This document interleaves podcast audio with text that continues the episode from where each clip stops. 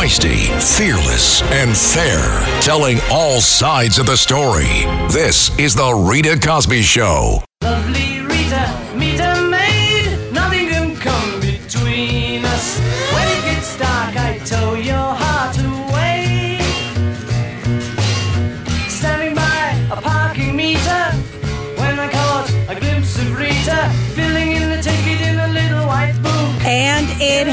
been an interesting day with everything going on with President Biden. It has just been insane. First of all, in New York City, he was up here for an interview with MSNBC. And this was one of the more bizarre moments that I have seen in an interview with the president because listen, he's done a whole bunch of interviews in the past. And, you know, he's done uh, what thousands over the years. And, you know, when someone's talking to you, you always kind of wait. Well, she hadn't finished talking to him and he suddenly sort of walks off in the middle of a live interview. She looks like, okay, well, I guess we're wrapping up. It was just such a bizarre, strange moment, but it just sort of fits everything that has been going on with President Biden. And we're going to talk about that tonight on the Rita Cosby show, a whole bunch more too. Also a series of gaffes. He was asked at the White House, Hey, what is the latest with President Putin? What do you think's happening, you know, with Russia and everything that's going on with the war? And then he starts talking about the war in Iraq. It's like, uh, no, he is fighting Ukraine. I mean, this is really frightening. Here we have a president who's 80 years old who kind of walks off suddenly at the end of an interview that's live on MSNBC. Uh, and then he can't remember if it's Ukraine or if it's Iraq that Russia's having a war with right now. That is a major issue. And what scares the heck out of me is think about what's going on when people are behind closed doors. Imagine what world leaders are thinking? Do you know how crazy and how cuckoo that looks? Here you are. You're in the middle of all these things going on. There's so many tensions and such sensitivities. And he can't even figure out which country that we're at war with. 1-800-848-9222. 1-800-848-9222. What are your thoughts and how concerned should Democrats and should Americans in general be of this president? I'm just going to say it. He is mentally not fit. There are clearly issues that are going on with this president, and it is becoming more and more and more apparent every single day. As things are developing, he can't keep his dates straight. He can't keep his facts straight. He continues to be belligerent when people are asking him, you know, what do you think about all these issues surrounding Hunter Biden? And boy, it was a doozy of a day there. But he just can't even figure out which country we're at war with. And he can't figure out the history of wars. He can't figure out um, who is the prime minister of India. He confused him the other day by saying he's the prime minister of China. I mean, these are serious major issues.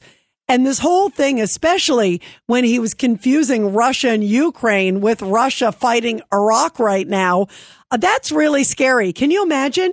You are in suddenly a back room and you're talking to a world leader and you've got President Biden there talking with him about a whole bunch of different stuff. And suddenly he's like, well, the war with Iraq, or I think you should do this to Iraq. What? I thought we were dealing with Ukraine. I mean, these are not just minor mistakes anymore. These are huge mistakes and it makes us look stupid. It makes him look stupid and it makes the, you know, Democrats look downright deceptive that they are continuing to put on the charade that this guy is our commander in chief and that there's no worries there, nothing to see there. I mean, that is a really scary premise. And we just need to be honest and say he is absolutely not fit right now to be commander in chief. I mean, just forget the Democratic Party for the good of the nation. How are we going to deal with this until election day? And he's got a rigorous campaign coming up. I mean, any campaign for president, even though he's going to try to hide in the basement like he did last go around, is going to just be nuts. I mean, how can you expect the American public to have any faith in the judicial system and the presidency if suddenly he's just going to stay hiding out in the basement like he's been doing all along? I just think it is time to be able to be honest and say, this guy is not ready for prime time. What are your thoughts, everybody? And is it just becoming abundantly clear that his mental capacity has just been decreasing over and over and over again? And there's these moments where he just looks so fogged out.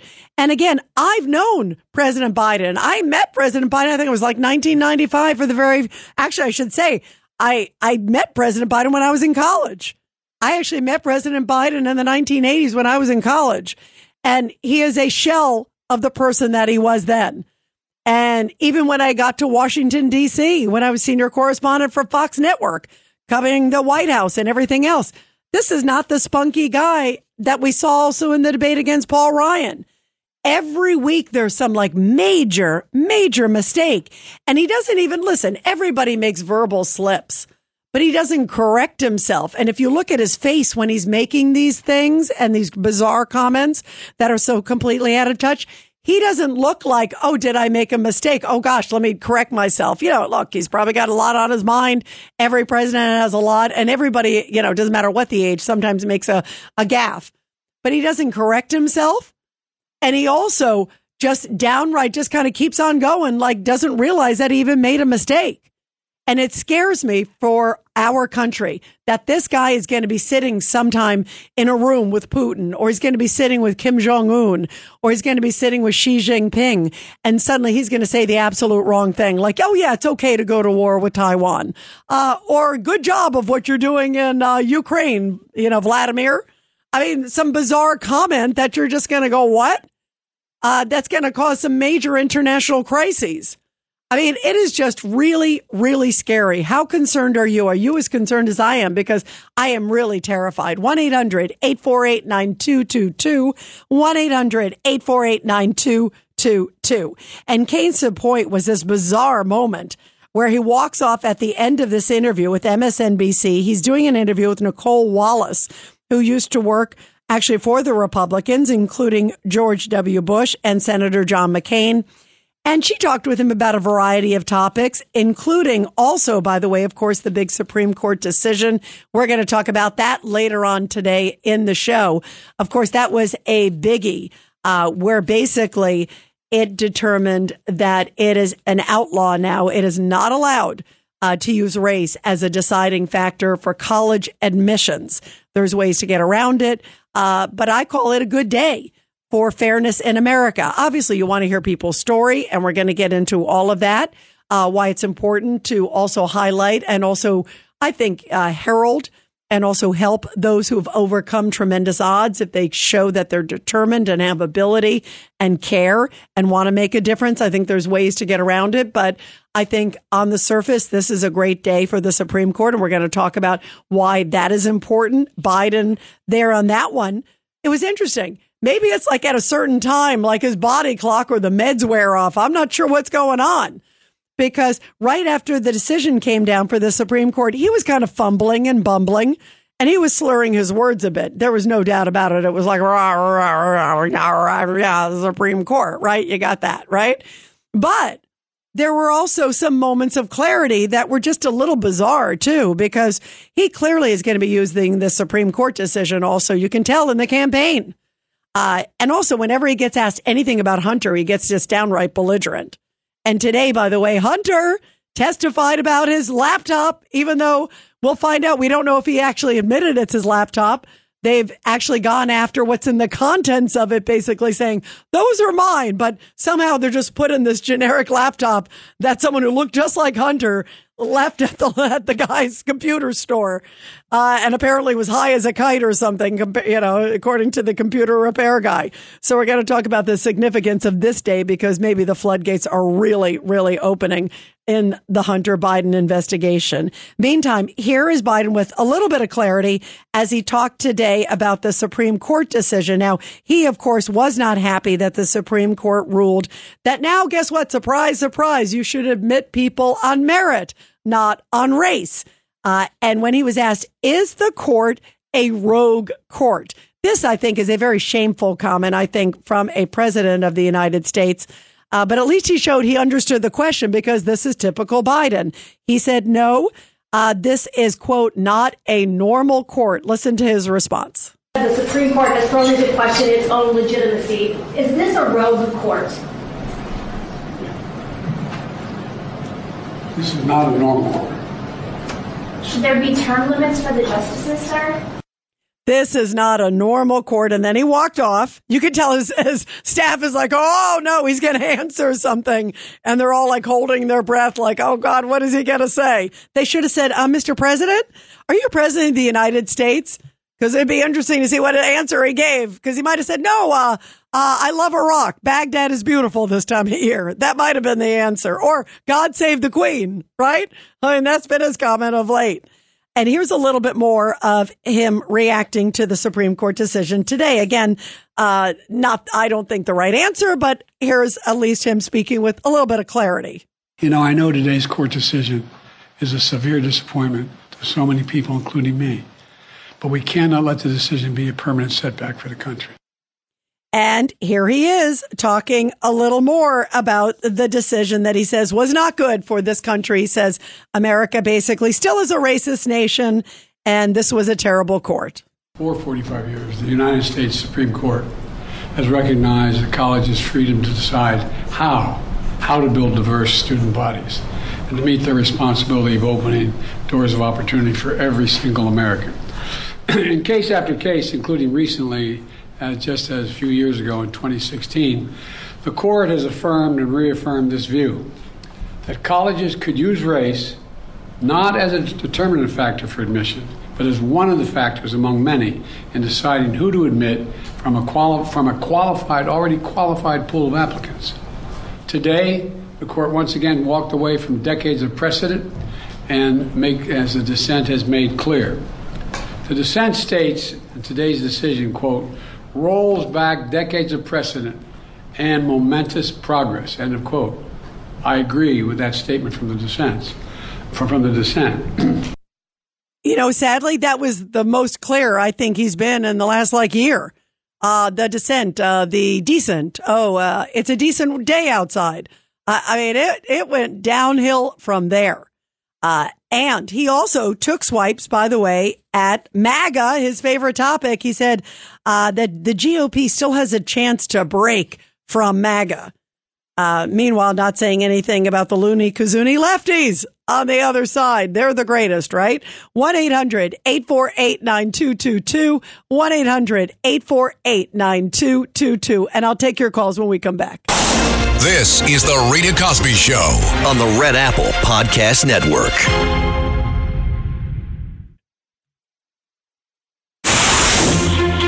This is the Rita Cosby Show on the Red Apple Podcast Network.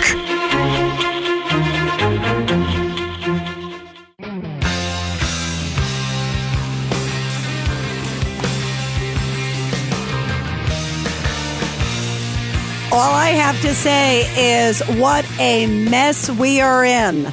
We have President Biden, who is a gaffe machine left and right. He can't figure out if Russia is at war with Ukraine or if Russia's at war with Iraq.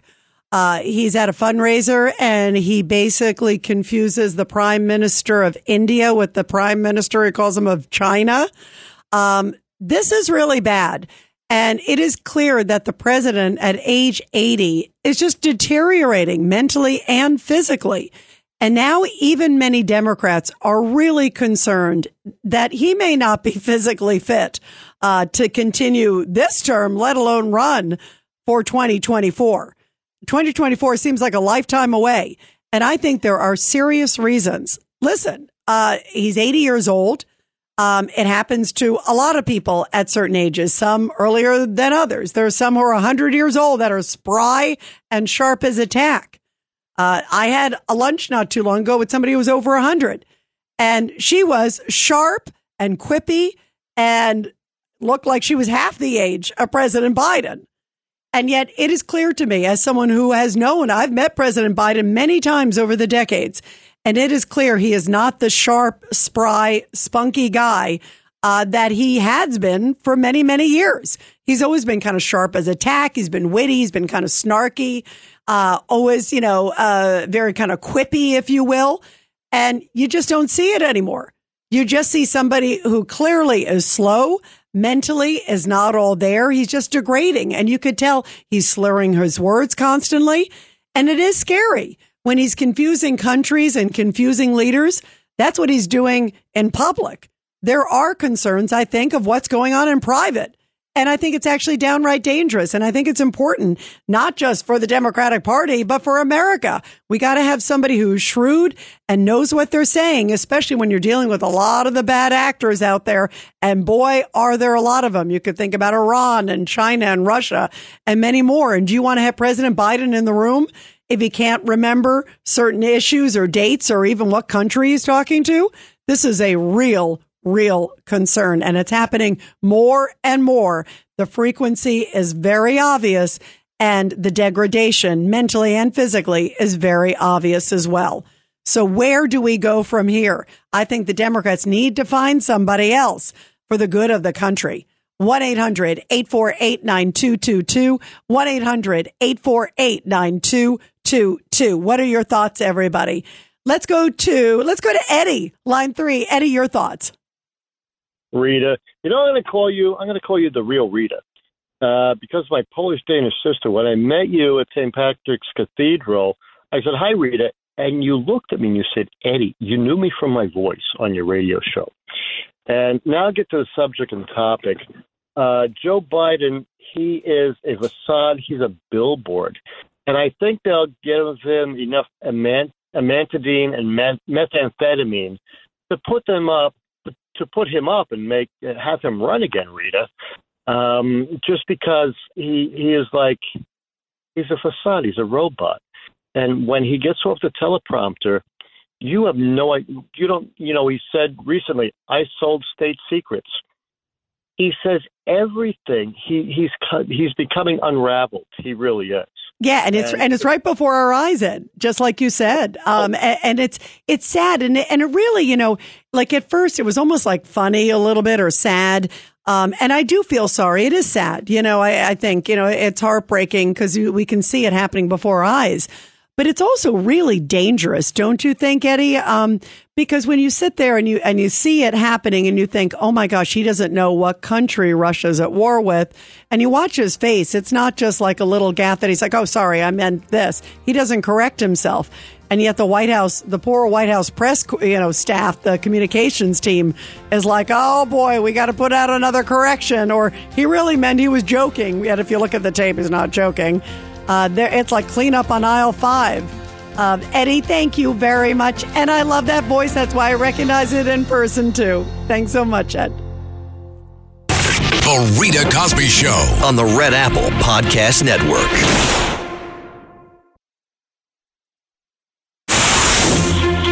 This is the Rita Cosby Show on the Red Apple Podcast Network.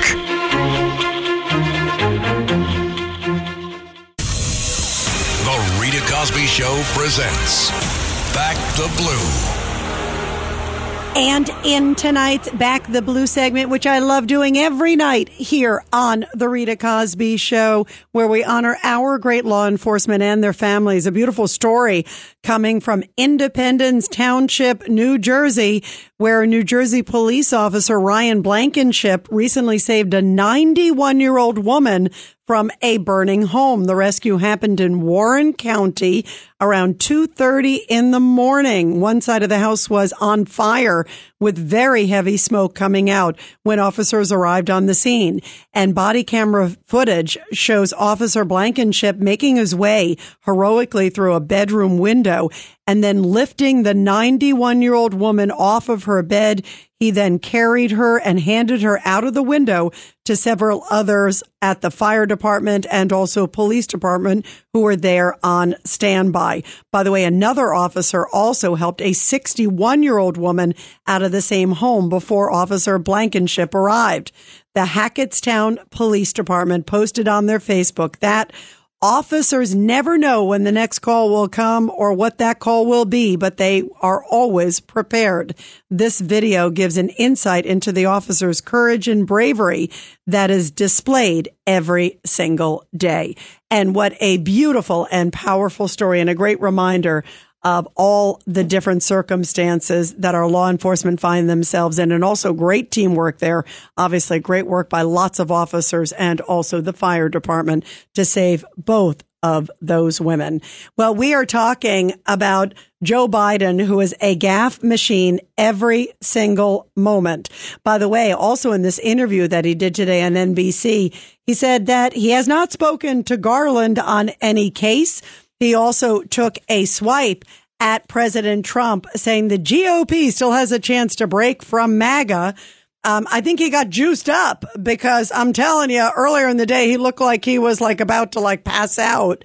Uh, and he still had to fly up to New York, deal with a little bit of New York traffic, uh, and then do the interview. That's a long day because usually, you know, he goes to bed around like five o'clock in the evening. So anytime, you know, uh, it was a long day for him. I bet you he slept the whole flight home after he had some chocolate ice cream.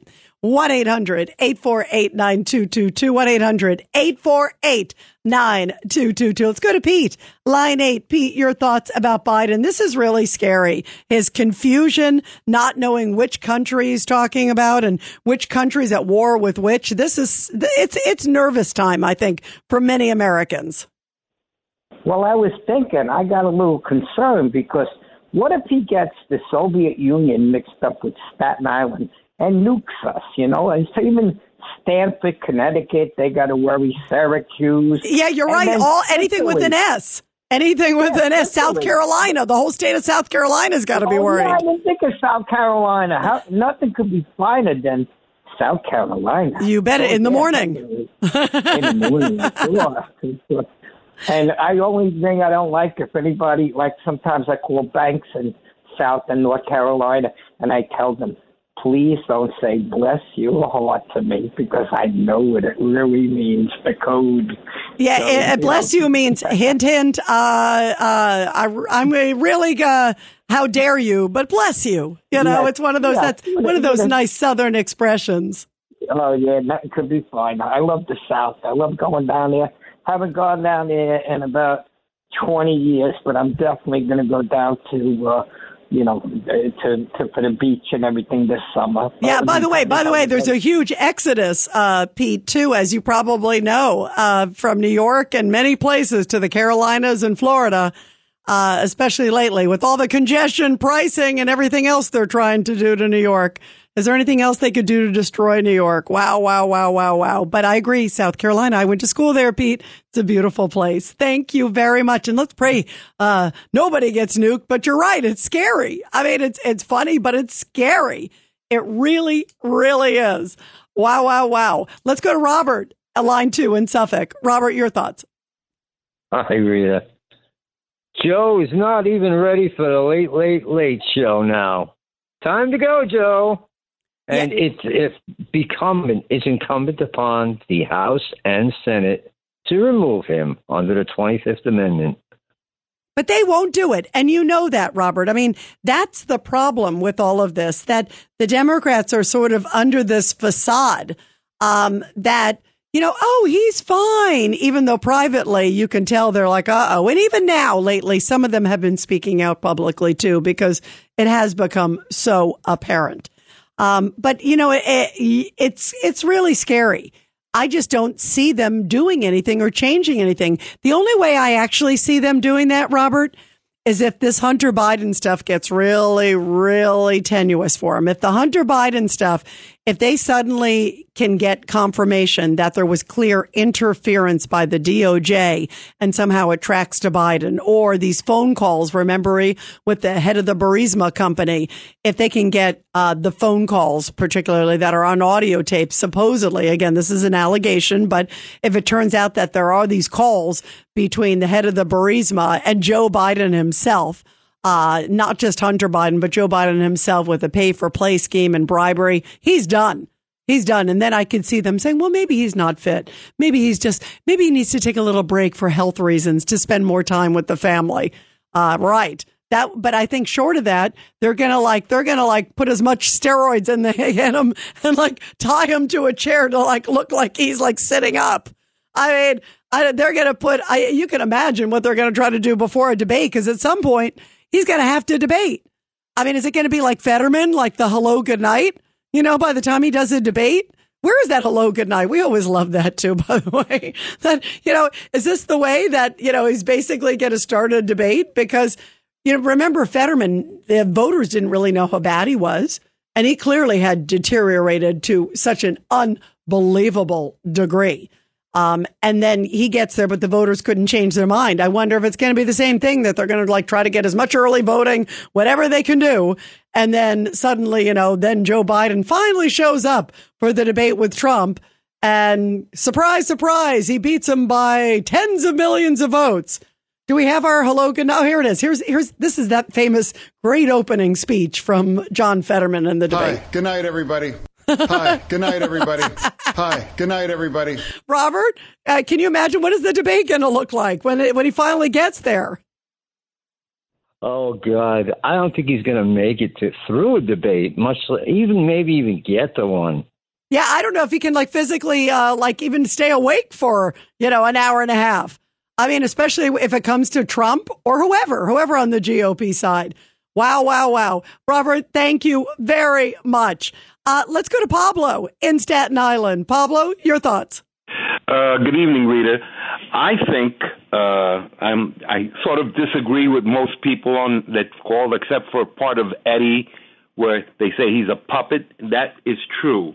I think the party chose him because he was already compromised and he would do anything they'd ask him to do. His biggest accomplishment since becoming president is taking apart everything that Trump put in, what from from uh, foreign policy to energy to transportation, you, you name it. He just wrecked everything, and then trying to take credit for improving it. It's like the arsonist fireman setting fire to a house, then going in there like a hero and trying to say, "I, I fixed this." I also think he's most of his thing is an act. He reminds me of the mobster. Uh, what was it? Vinny the Chin Gigante used to walk around in his bathrobe, so they thought he was crazy.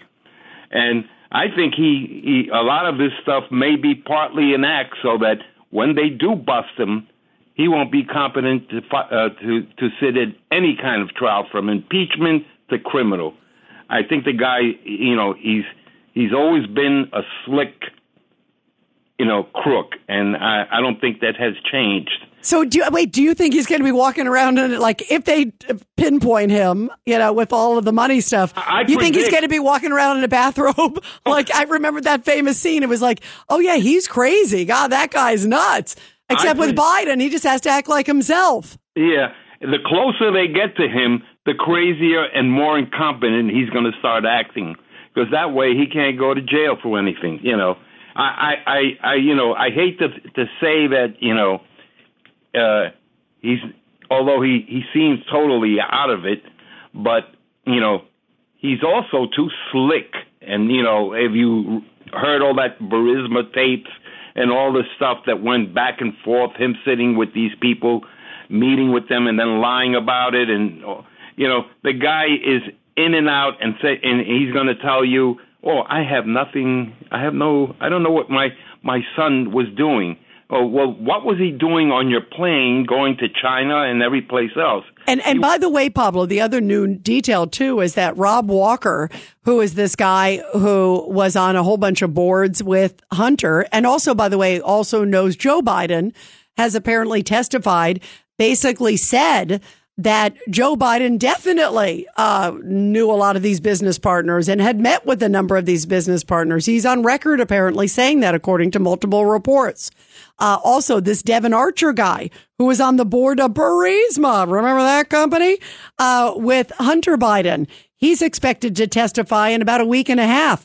That could be a bombshell too.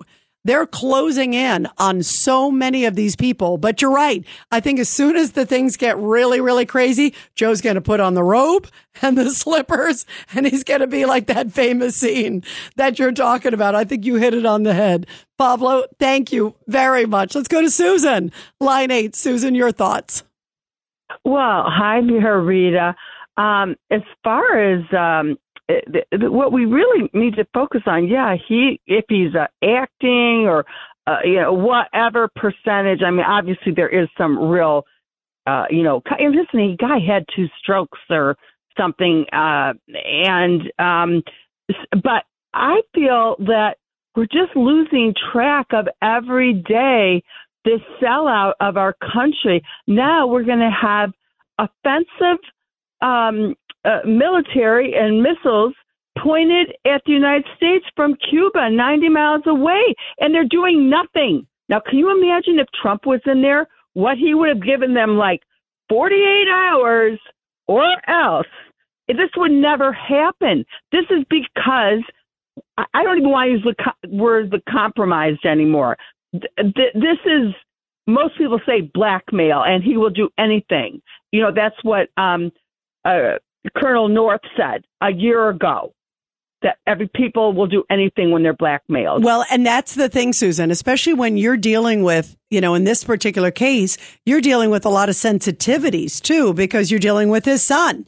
I mean, I have no doubt that he loves his son or cares about his son, uh, but he also cares about his hide you know, and he really wants to make sure because clearly his son knows where a lot of the bodies are buried and the money issues and all these surreptitious bank accounts all over the place.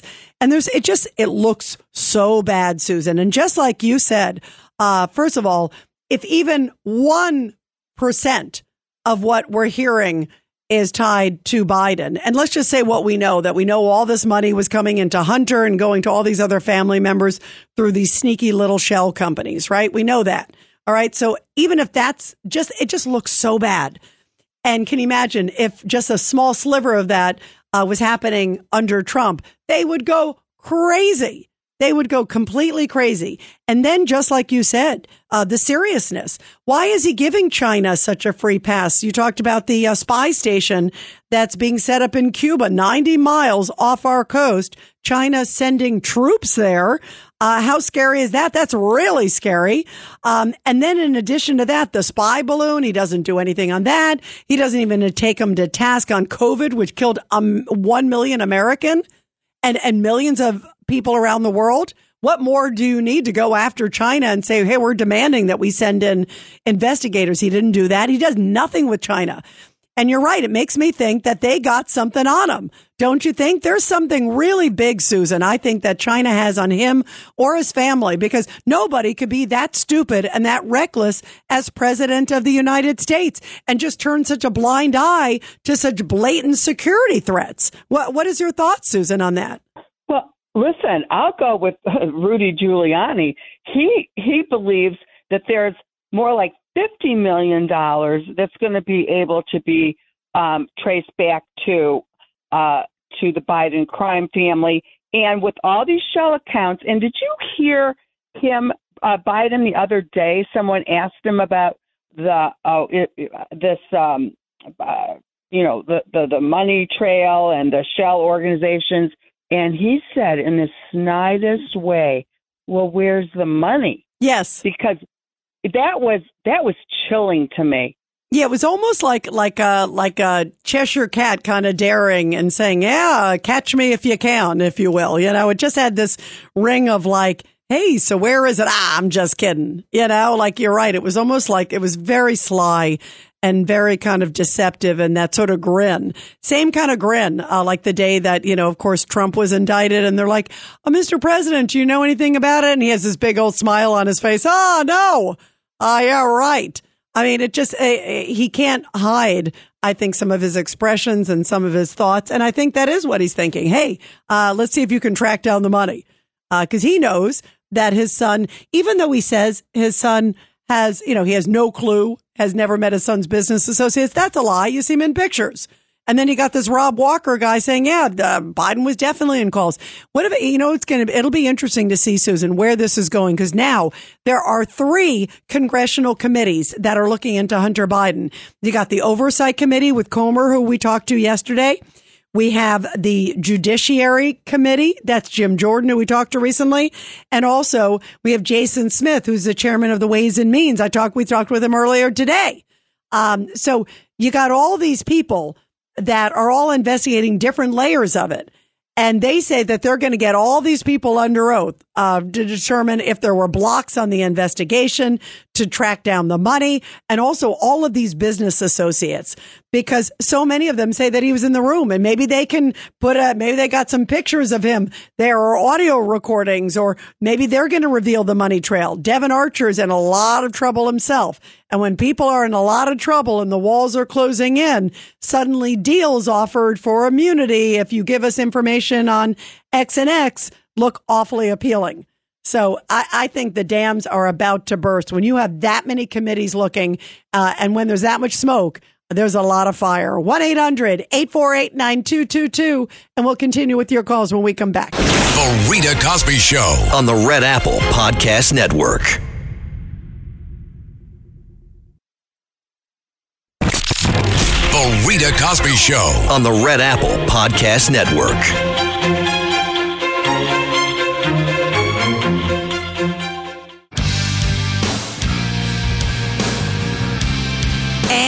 Are talking on the Rita Cosby show about President Biden definitely showing some wear and tear. Here is Pulitzer Prize winning reporter Michael Goodwin from the New York Post describing where he thinks the pressure is mounting on the president. It's not surprising that Joe Biden, uh, the, the heat is building on him in a lot of ways. I think there are a lot of Democrats who have doubts about him, not to mention uh, other Americans. And I, it, I suspect that um, he's he's straining to create some memorable moments to show he's still fit to to to put people at ease with the idea of four more years, but then the gibberish that comes out of his mouth does just the opposite.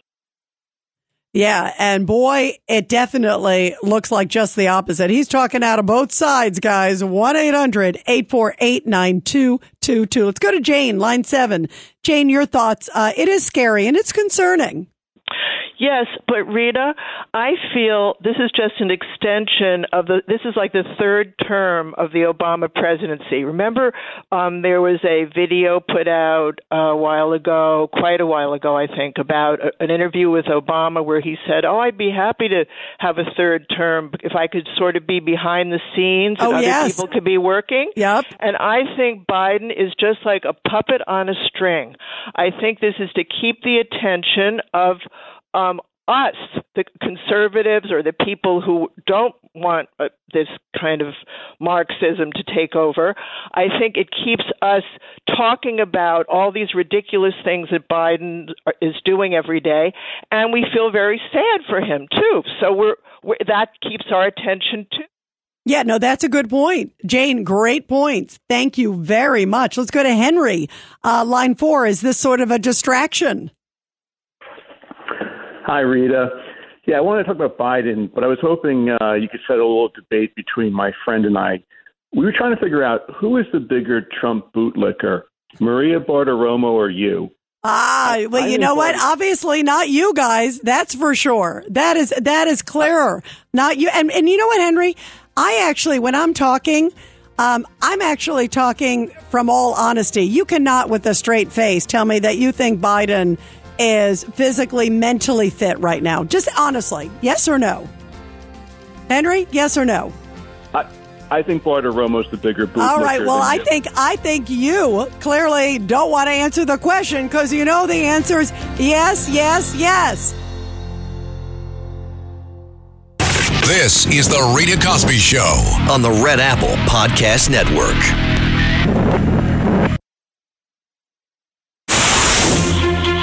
This is the Rita Cosby Show on the Red Apple Podcast Network.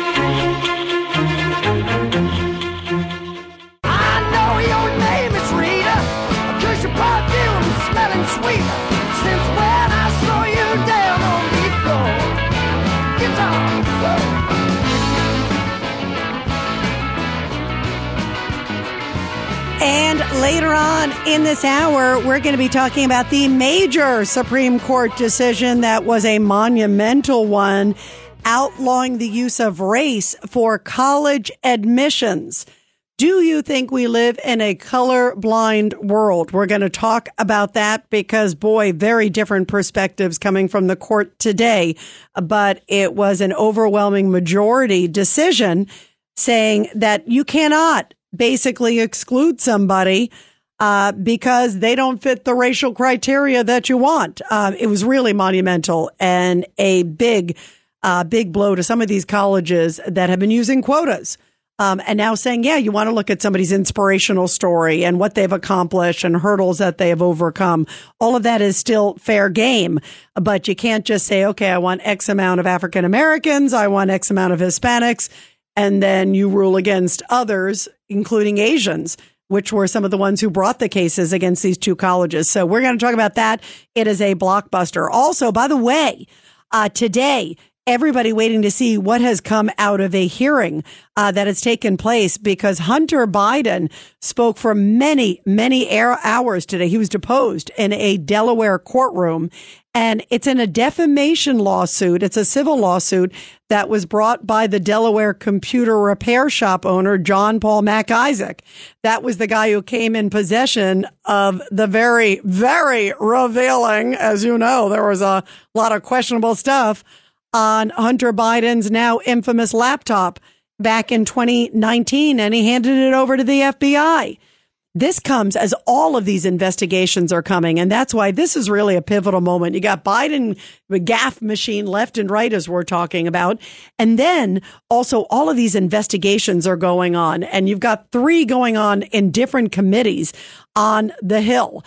Uh, all of them saying that they're going to bring in a lot of people in the next few weeks for depositions to make sure they get them under oath, get them on videotape, uh, a la January 6th committee. Remember, they videotaped all the depositions and then they showed highlights later. Well, they plan on videotaping all these depositions, getting them down for the record, uh, and getting everybody, officials too, as well, if they were involved in a potential cover up. And Michael Goodwin, uh, the great New York Post Pulitzer Prize winning reporter basically says this moment is absolutely pivotal because there are so many whistleblowers that are credible and that is making a huge difference and accelerating these investigations with a lot of credibility in a big way. Well, I think the whistleblowers are a real game changer here. Um, I mean, you, you, you go back, Rita, and it's only this is happening only because the Republicans won the House, and they have put these really energetic chairmen into these main committees. You mentioned them all, uh, and they are they are pushing. They are not standing still, and they are bringing the heat to the president, to the White House, to the Justice Department, to Merrick Garland, and the Democrats. You know, I think are somewhat bewildered by the speed that that the Republicans have been able to produce these these whistleblowers and I think more are in the pipeline. Um, I would suspect that Hunter Biden's partners, uh, a man named Devon Archer, former partners Devon Archer, Rob Walker, whose wife worked for Joe Biden in the White House. Uh, I think all of these people are going to have to, under oath, answer questions not only about Hunter Biden, of course, but about Joe Biden things are getting really ramped up. Uh, and also James Comer was saying he's got all these different informations from bank accounts, all many of them uh, shell companies in the United States coming from these rogue countries. He even brought up Middle East and Africa. Uh, saying at some point he expects it might be upwards of $40 million uh, that the Biden family received via Hunter Biden business deals. And he says there's a lot of policy changes that he believes are directly connected to the money, a quid pro quo. So it's getting really interesting. And meanwhile, today, as I mentioned, Hunter Biden was under oath testifying in this lawsuit. Uh, this is a defamation suit, again, brought by the computer store guy who sort of kicked all this off. Remember, because Hunter Biden, high as a kite, according to the computer guy, left this laptop there for repair. And all of a sudden the guy was looking at the laptop that was left there because after a certain amount of time, he says that it's basically, it states it's your property at the computer shop. That basically it goes back to the computer shop. If you don't pick it up over X time, they basically own it. So nobody shows up. And he remembers this high as a kite guy that he describes who was basically Hunter Biden never comes back. So he pops in the laptop and boy, he sees more of Hunter Biden than I think the doctors did when they delivered him at birth. So here is today, Hunter Biden had to testify in Delaware uh, against this defamation case because the computer shop guy goes says all this time he's been trashing me, saying I'm a liar, I'm not credible, I'm this, I'm that. I just was a computer guy at a com- repair shop, and he left the laptop, and I will testify to everything that I've said. He says this is all, you know, he's just smearing him because he doesn't want to admit it's his laptop. And to this day, the, the verbiage is so interesting from Hunter Biden's team. They're like, well, the information in the laptop is not uh, not nice to Hunter Biden. They're not saying it's not not right. And then they say in the laptop. They never say in Hunter Biden's laptop, like as if somehow the all these emails and all these pictures and everything just magically popped into a laptop that a guy looking like Hunter Biden drops off at a at a computer store. You know, I mean, it's like, you know, it's like, okay, anything else just happened. Maybe, maybe he has a twin brother that we just don't know, right? this whole time. But anyway, everybody's waiting to see what was said under oath.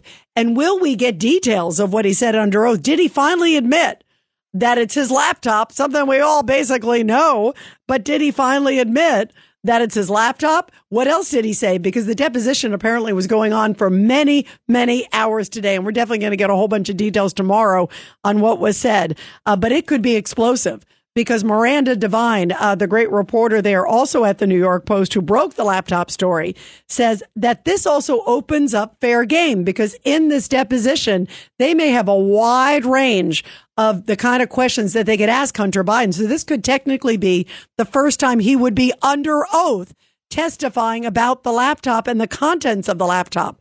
So this could be a really big deal. So take a listen to some of the areas that she says he could have been asked about in the last few hours. Listen to this. John Paul MacIsaac's lawyers will have asked him all sorts of questions. Um, you know, is the laptop his? I mean, we know it is. The FBI authenticated it back in, you know, the beginning of 2020. Um, and uh, and questions I'm sure will be asked, such as, um, were you lying or was it the truth that your father was in the room with you when you sent that shakedown message to uh, your Chinese business partner for $5 million back in July of 2017 when you were um, at your father's house? That's a pretty explosive question. Wouldn't you love to be one of those uh, attorneys that was on the side of John Paul MacIsaac being able to ask anything at any time? Wow.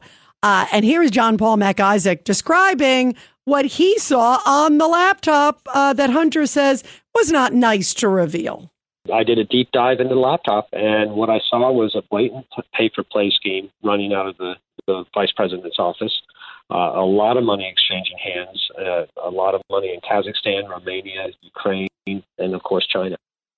So crazy Henry from Kentucky, who called uh, recently, uh, who seems to think Biden is like uh, you know William Shakespeare, and what John Fetterman is like the debate coach or something. Anyway, what are your thoughts, everybody? Because boy, things are getting really messy. 1 800 848 9222. 1 800 848 9222. Let's go to Don on line two. Don, your thoughts. Yeah, hi, Rita. Here's what I predict Biden will be removed from office next year because of 25, uh, what's that? The, uh, you know, you can remove a president who's not fit. Kamala will become president and she'll pardon all of them. Oh my God, that is a scary prediction, Don. But who knows? You're right. Uh, because listen, if she does become president, that's the scary premise. People are going, God, Joe Biden is a mess. But then they go, oh, wait a minute. Uh, if he leaves now, it is Kamala in charge. And she has the lowest approval ratings of any vice president in American history since NBC News has been doing the polls. It's the lowest number. So uh, that's not necessarily something to brag about. Uh, that is for sure. Uh, let's go to William, line seven. William, your thoughts. Oh, yes. My thoughts is Rita Crosby. I love your voice. It's so special. You know, you remind me of the greatest of all time. But within the thought of what's taking place. Thank you, like by the, way, William. that- Thank you for that. I You are love your voice too, my welcome, friend. Thank you. beautiful. I'm a comedian, but I'm not going to mock you or mimic you. All the great reporters, Laurie Stokes, Sade Bedouin, all of y'all are over at ABC. Curtis Lee, Mice, Mouse, Squeak, Squeak. But I'm going to tell you this the greatest of all all time is that Donald J. Trump knows the greatest movement on a blueprint. He created it. He know how to deal with these people that are not moving right and who are moving wrong. All right, the compass and square is only on the measurement. And and by the way, you know, he's sort of bobbing. That's a good analogy, William, because he's also sort of bobbing and weaving too. Um, he's sort of like a boxer in the ring, sort of seeing where the swings are. So, William, real quick, where do you think it's going to end up? Do you think Honestly, we're do you think I we're going to see a Trump Biden matchup? Is Biden going to make it? I, I, I think that you know who's going to win, the grandmaster of all time. All right, all right. They did when you pull a when you turn the lights on. That's when all the mice scatter. Okay, William, And the rats you are great. You got to call back again. I love you, William. You are great in so many regards. William's got all these great analogies. I love it. You're terrific. William, thanks so much. And everybody will continue after the break. 1 800 848 9222. 1 800 848 9222. The Rita Cosby Show.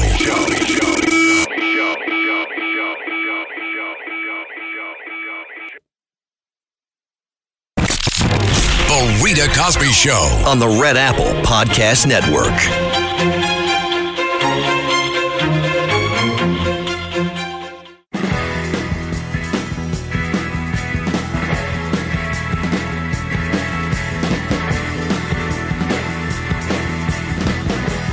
And everybody, welcome back to the Rita Cosby Show. Well, according to industry data from 2012 to 2022, fine whiskey as an asset class outperformed almost all other mainstream assets, including equities, gold, bonds, and treasuries. And in these very uncertain economic times, you want something that's secure and something that has a great history and a great track record. And joining us to talk about all of this and much more is Todd Sanders. He is the chairman and CEO of Spirits Capital Corporation. Todd, really great to have you here on the show. Oh, thank you, Rita. Actually, uh, this is Jonathan Wolf. I'm the COO. Todd is unavailable today, but I'm filling in for him. Hopefully, I can answer the same amount of questions as Todd. Well, I am thrilled to have you and so thrilled about this company too. Tell us about Cask Investment Deeds, Jonathan, because uh, this is neat. You have a great company and obviously a whole great uh, bunch of folks there on your management team. Yes, we do, and it is a great company. So, uh, essentially, what we've done is we've created the ability for the average investor to get involved in an asset class that was previously unavailable to them, and it's uh, new fill premium American whiskey. And like you said in your intro, it outperformed all other economic indices, and it's got a 200 year track record to support that. Yeah. Now walk us through also as you talk about the history. It's really amazing, Jonathan, the history of whiskey. Um, it's almost like a history of America. Uh, and I, I'm a whiskey fan. I have many friends who are fans of it too. But walk us through how really it parallels the history of America. So whiskey uh, has been around since America's been around. It was used as a commodity. It was used as medicine, obviously for its social purposes. Um, it was used actually as uh, as currency, and it's been around since the beginning of America, and it's stayed around. So it's still relevant today, and it's as much Americana as anything else in this country. Yeah, and you know what? During these times, um, how did it do so well? Um, because there's been a lot of ups and downs. I just talked about the industry data, Jonathan, and of course, from that 10 year period, there's been a lot of ups and downs in the economy, and we're certainly seeing it now. Uh, how did it do so well? What makes it so special that it's outperforming gold, bonds, so many other things? Well, to be completely candid, and, uh, and uh, this might sound funny, but whiskey doesn't seem to have, uh, it's not affected adversely by economic uh, conditions. In fact, people tend to consume more whiskey during recessions, so it's, it's essentially recession proof.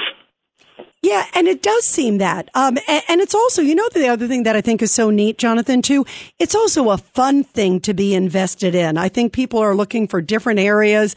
Um, as you talk about it, it's recession proof and people often consume it more, but it's also just a neat thing. Talk about, um, some of the people that are interested just for many different reasons to get involved. They're looking for new ways to expand their portfolio and why it's just an interesting thing too as well. Well, the traditional investor who has a uh, you know traditional portfolio with stocks, they look obviously to hedge their portfolio, and the, one of the uh, key instruments is gold, and gold is fantastic. But gold is like a yo-yo in your hand while you're walking up a staircase, whereas whiskey, as an alternative to gold, is more like a hockey stick. It's consistent, it's predictable, it's got a very long track record. It is resistant to recession, so it's a great alternative. It's recession proof, and it's a fantastic hedge against a traditional portfolio. How did you get involved in the company, um, Jonathan? Too, I know uh, Todd, who's the chairman and CEO. You're the COO, as you talked about. Todd had had a, a big, diverse history of, of sort of economic investment. I mean, it seems like the folks that are there uh, on the board, you and Todd and many others have a long history of real stable investments. And one of the things Todd's background, for example, as you know all too well, um, you know, he worked with, you know, publicly traded companies, private ones also, um, values of $4 billion. I mean, serious business people are involved in this. Give us a little sense of your background too and what brought you to this incredible company. Well, the short clip note version of it is my involvement is directly because of Todd Sanders. I had a whiskey company. He had an interest in my whiskey company, and he offered to buy it and keep me on as COO and help him build this company. And he's got such an impressive track record, so successful in his previous endeavors. It would have been ridiculous for me to turn that offer down. What's the best advice you've given to people about dealing with, like, say, cask investment deeds? Well, if you are looking for preservation of capital, a better than average double digit return on an investment that's completely securitized by premium Newfoundland American whiskey, if you can find an investment that's better than that, please give me a call. Let me know what it is because I, I, would invest in that myself. that's really good advice. Now, listen, insiders are calling it uh, the Hooch Hedge, right? How did it get that name? Give us a little sense on that. Well, it's uh, funny because my children don't know what hooch is, but anybody in our age, I'm dating myself, knows that hooch is a is a reference to you know alcohol and libations and specifically whiskey. So we call it the hooch hedge. It's kind of a fun play on words. And by the way, I know what it means too. So I, I guess I'm dating myself too, Jonathan. Um, there also, you go. I know that folks are listening out there and also want to get more information. Um, tell us how they can find out because you also put out uh, America's Spirit. Uh, walk us through why that's sort of just a really good guideline for folks out there. So it's a fantastic ebook created by uh, a, a woman named Trish Moen. She's fantastic, and it's available for anybody to download through www.caskdeeds.com. And if you thought you knew a lot about whiskey before, when you read this book, you're going to know a lot more. Well, I can't wait to read more about it. I know so many people out there can't wait to. Again, it's C A S K, cask deeds, D E E D S dot com, caskdeeds dot com. Again, America's Spirit, get the information, find out about the Hooch Hedge. Uh, and Jonathan, well, thank you so much. What a really neat thing uh, to be a part of and to learn about, especially in these times. Thank you. Rita, thank you. The Rita Cosby Show on the Red Apple Podcast Network.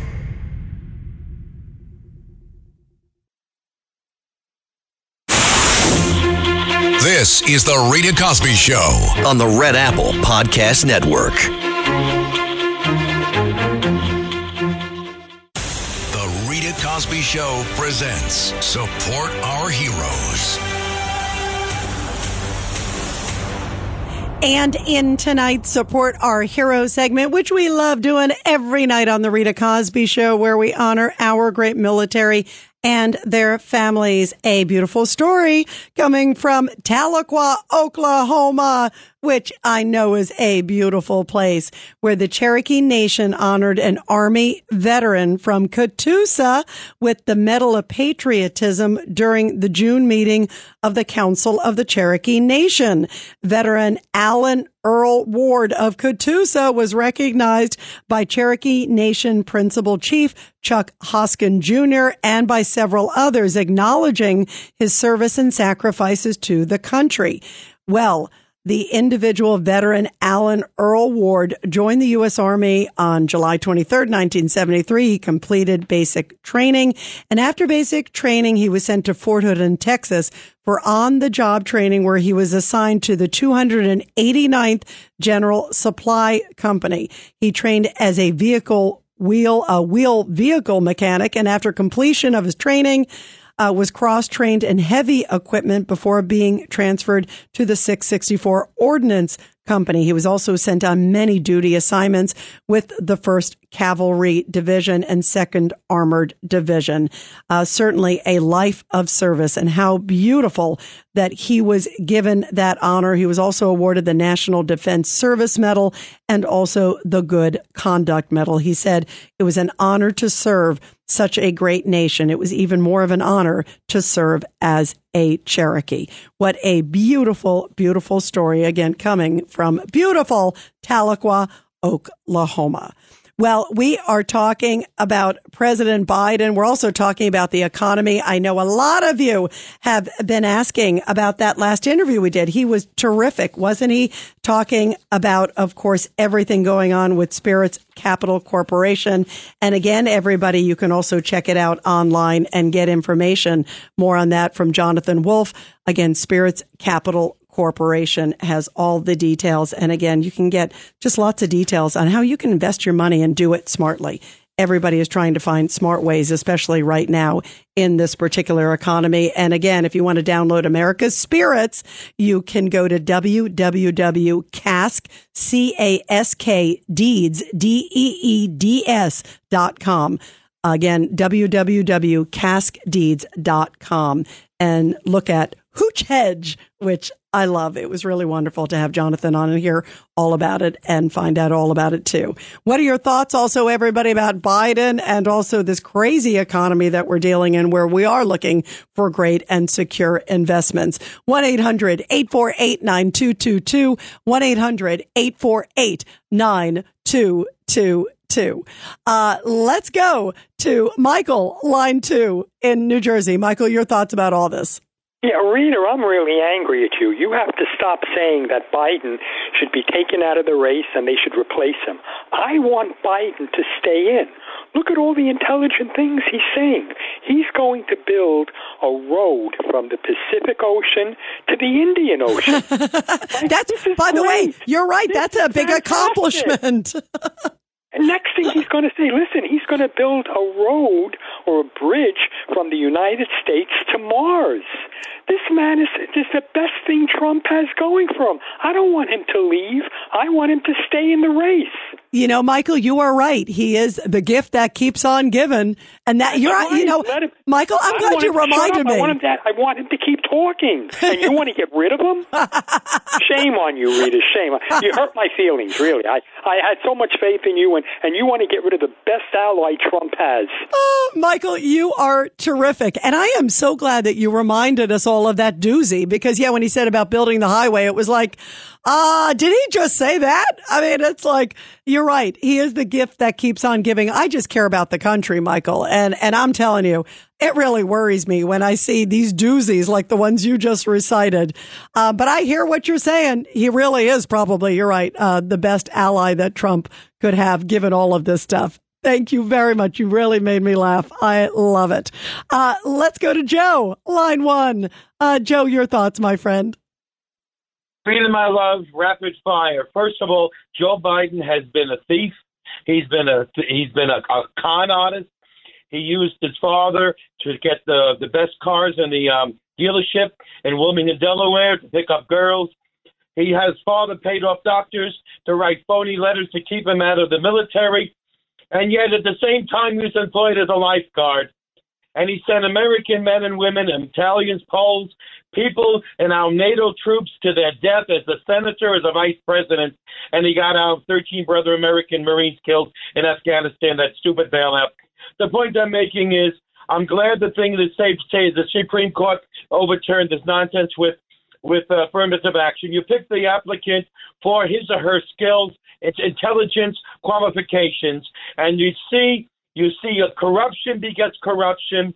Kamala Harris uh, uh, bed hopped away up to the local, state, or federal, and look what a horrible vice president she is. I do hope I ring. Uh, I echo the uh, previous call. I hope that they run him. Who else are they going to run? J. RFK Jr. He has scandals of his own. He drove his own wife to suicide. The bottom line is he is a gift that keeps on giving. But I'm more concerned. I would like to see the powers that be force the Kennedys, the or rather the the Cheneys, uh, the Bushes, the Clintons, and and uh, the Bidens freeze their assets and use the money to help American veterans, to house American veterans, because they got American and NATO troops in. And one other thing, Rita, my love, Fourth of July is coming up.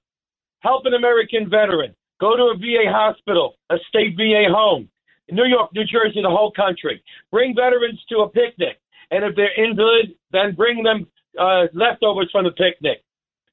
you know what? You, by the the way, by the way, Jason, Joe, you really, I thank you for reminding that because obviously with Fourth of July coming up, there is not a more important message about appreciating our veterans and, like you said, going to the VA and visiting and telling these veterans thank you for their service and for their love of this country. Uh, you, you're terrific, Joe. We really love you and we really appreciate your message and your beautiful patriotism. Thank you so much. Let's go to JC in Pennsylvania. Go ahead, JC. Your thoughts.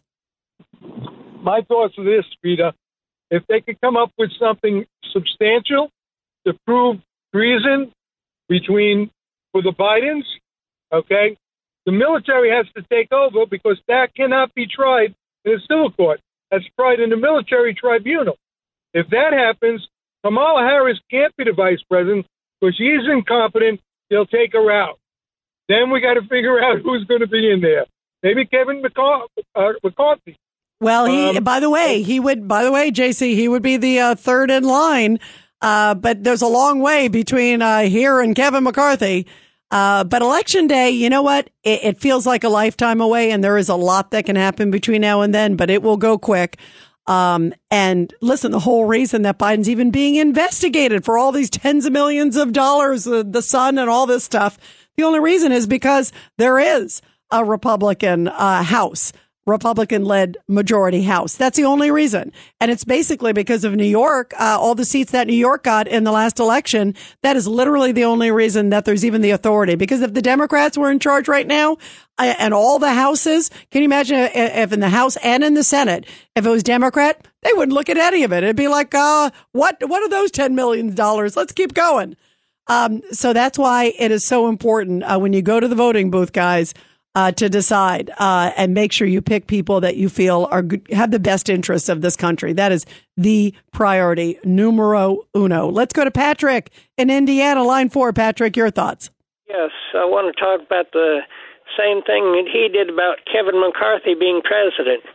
Kevin McCarthy, as Speaker of the House, should bring uh, charges against Joe Biden for treason under Article 3, Section 3, Clause 2, and against Kamala Harris under uh, Article 2, Section 4. And uh, I know the. And in layman's Senate- terms, that means, Patrick? Huh? In layman's terms? You know, because not everybody has the Constitution sitting in front of them. Go ahead. Okay, the the Constitution says in Article three, Article one, Section three, that you can't indict a sitting president. But once he is impeached, and it has to go to the Supreme Court, because um, the Democrats in the Congress or in the Senate would vote no that he shouldn't be impeached. But uh, then you take it to the Supreme Court because you got the law there under Article 3, which is all, all about the courts. But but you know what, Patrick, you bring up a great point because there's a lot of clauses, and uh, certainly, and listen, we're we're still far away from any of that at this point. Um, we have to see what's out there. I think, by the way, there's a chance at Mayorkas something could happen to him in terms of impeachment. There's something with Garland if he lied under oath. There's a lot of lot of questions tonight about both of those guys. Uh, that's where I think there's some serious, serious issues going on. Uh, let's go to Jimmy real quick. Line eight. Jimmy, your thoughts. Biden has has a record of being an enemy agent his whole political career. Yeah, so Jimmy, do you office- think Jimmy, do you think China has something on him? Uh, Yes, but he was a traitor before he started taking money. So everybody's looking at the economic crimes. Remember, three times he voted against helping the freedom fighters in Nicaragua. He was put in office by a group called Council for a Livable World, which was founded by a known Soviet agent decades before. It's a whole history here. Biden, Obama, Hillary sold part of our nuclear material to Putin. They built the Silicon Valley, Skolkovo University, right outside Moscow, transferred enormous amount of our top technology technology. They have a history and record of being traitors. Well, and Here's you know one one of the thing. you know one of the things I think of Jimmy too, as you're talking about all of this, is also uh, Peter Schweizer, who talked about some of the uh, uranium and all that stuff uh, that was more tied to Hillary. Uh, but there's a lot of levels here that you're bringing up in the history. Um, and certainly a lot of those things will come into play. But obviously, right now, this is a much more serious thing if it's a pay for play with money. And especially if it's something that happened as recently as just a few years ago. Uh, that's a really big, big deal. And that's why let's see where the truth is. American public deserves the truth. Wherever the truth goes, that's what we need to know. Meantime, you guys, before we go tonight, I want to make sure we talk about this big decision. It was a monumental one from the U.S. Supreme Court. Uh, Asian students sued. Uh, in fact, one of them sued Harvard specifically, saying uh, that they were not fair, that they were biased. Uh, basically, an Asian student who had perfect scores uh, and didn't get into Harvard and had to go to a much lesser school got turned down. Harvard in a lot of places, and then there were people that were African Americans or Hispanics that got into Harvard and didn't have the same grades, that had much uh, worse grades than this individual did. So they took it to the High Court, and the High Court ruled just a little bit ago, six to three, outlawing race as a decision factor in college admissions. Uh, that is a stunning, stunning decision in terms of the repercussions. I think it's the right decisions because America should be based on merit, should be based on opportunity. I do think um, people can still write these essays to talk about discrimination or things that they overcame. So I think that does add to somebody's character. There's no doubt about it. I think some of those things should certainly be brought in. And the Supreme Court said that it can. But you can't just on the face of it say quotas. We're going to have X amount of African Americans, X amount of Hispanics at the basically detriment of others, uh, of whites or Asians or others. And in fact, this is the guy that actually brought the case, Calvin Yang. Uh, this is one of them, actually. Uh, listen to what he had to say about basically, this is one of his thoughts. He's with Students for Fair Admissions, talking about how affirmative action uh, went way wrong. Affirmative action is a well intentioned idea that is poorly executed in reality. Thus, it is my hope to see a renewed college admission system that recognizes and rewards the multifaceted talents and diverse perspective that each individual can bring to the table. Together, let us embark on this transformative journey towards a fairer, more inclusive educational landscape where the potential of our nation's youth knows no bounds. And let's go to your calls. Let's go 1 800 848 9222. Jacqueline, line seven. Jacqueline, your thoughts about all this. Rita, you know, all I have to say is it is about time. There has been too much reverse discrimination as a result of affirmative action. And if I can add a couple of other things really quickly. Number one, to my friend Norman, with his outstanding performance and recitation of his poem, I want to nominate him for a Pulitzer, an Emmy, a Grammy, an Oscar, and a Tony. And LGBTQ, let's get Biden to quit before he nukes Pete in Staten Island. Hey, wait, wait, wait, wait. You know, Jacqueline, you forgot. I think you didn't mention a Nobel Prize because wasn't Obama nominated for a Nobel Prize and he didn't even do half as great of a poem as Norman did, you know? Yes, indeed. Yes, indeed. But that's why you're the host and you have a show and I don't. Well, you are terrific, Jacqueline. We appreciate it. Thanks so much. And everybody, when we come back, what do you make of this decision from the U.S. Supreme Court? Is America a color blind nation? Al Sharpton and many others say this is outrageous. President Biden came out and said this is absolutely the wrong decision. And he even said this isn't a normal court. He went after the court, the high court in the land and said it is not even a quote normal court. He blasted it. Um, was this the right decision? And do you hope this also trickles down to workplaces and other places. Uh, and what do you think about this decision? Was this a long time coming? Again, I'm a big believer in making sure everybody gets equal opportunity, especially people, again, who overcome incredible hurdles or discrimination. Any of those things I think are extraordinary stories and should go to somebody's character and also helping that individual as much as you can.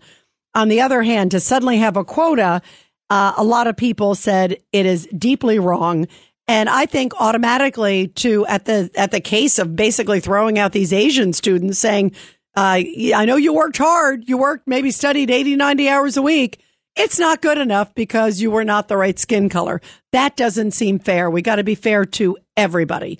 1 800 848 9222. And I'll take your calls when we come back. The Rita Cosby Show. on the Red Apple Podcast Network. This is The Rita Cosby Show. On the Red Apple Podcast Network.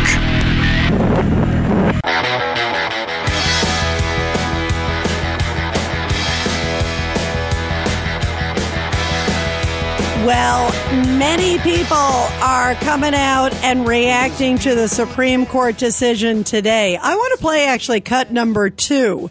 Um, this is Al Sharpton. Uh, who came out today and he said the decision where the Supreme Court said that college admission should be based on merit, not the color of your skin. He says this is not good. Take a listen.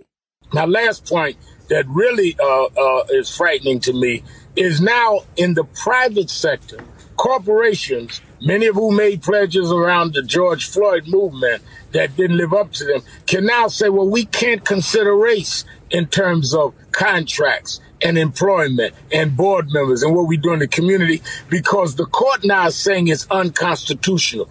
This is a tremendous setback that must be resisted by every corner, including the Department of Justice and including states. What's so bad about being fair? The people who work the hardest, don't you think they should be the ones who get admitted? 1 800 848 9222. Uh, who is it? Somebody today said, you know what? Uh, if I'm a, going in for surgery, I'm not going to say, hey, uh, what color skin is the doctor? I'm going to say, is he the best doctor out there? Or you get on a plane, I'm not going to say, what color is the pilot? I'm going to say, do they have great experience? You know, I don't want necessarily a, a, a female pilot or an African American pilot if uh, they're not the best pilot out there, they're not the best doctor out there. And shouldn't that be the same way that you look at who gets into colleges? 1 800 848 9222. Let's go to Sarah, line four. Sarah, your thoughts. Hi, Rita. I'm a big fan. I want to say that I'm a mother of seven children, and I want to tell you that we have felt the reverse discrimination while each one of my children were getting into university. My son got an undergraduate degree in physics, a graduate degree in physics, tried to apply for PhD programs in physics. 4.0 average wasn't accepted because the competition of white Jewish boys was so limited that it took him two years to get into a PhD program in physics. My other son, straight A student, 4.0 average, undergraduate, graduate to get into medical school. He felt the same thing. So I used to say to my kids all the time when it says, What race are you? I always say they should say that they are an Eskimo, black, half Puerto Rican, and use something else other than just being a white Jewish boy. So we felt it in every single step of our education. I have seven kids, Rita, brilliant, really straight A students, and we struggled every time getting into university. Wow. Well, I just want to say, Sarah, you know, and it, makes me so sad because, like, how do you get recompense after they didn't get into certain schools? But I just want to say to you, I'm a fan of you. Uh, raising these super intelligent kids, seven kids. Uh, you are a rock star, Sarah. You really, really are incredible. And I hope that now at least justice moves forward. Thank you, Sarah. The Rita Cosby Show.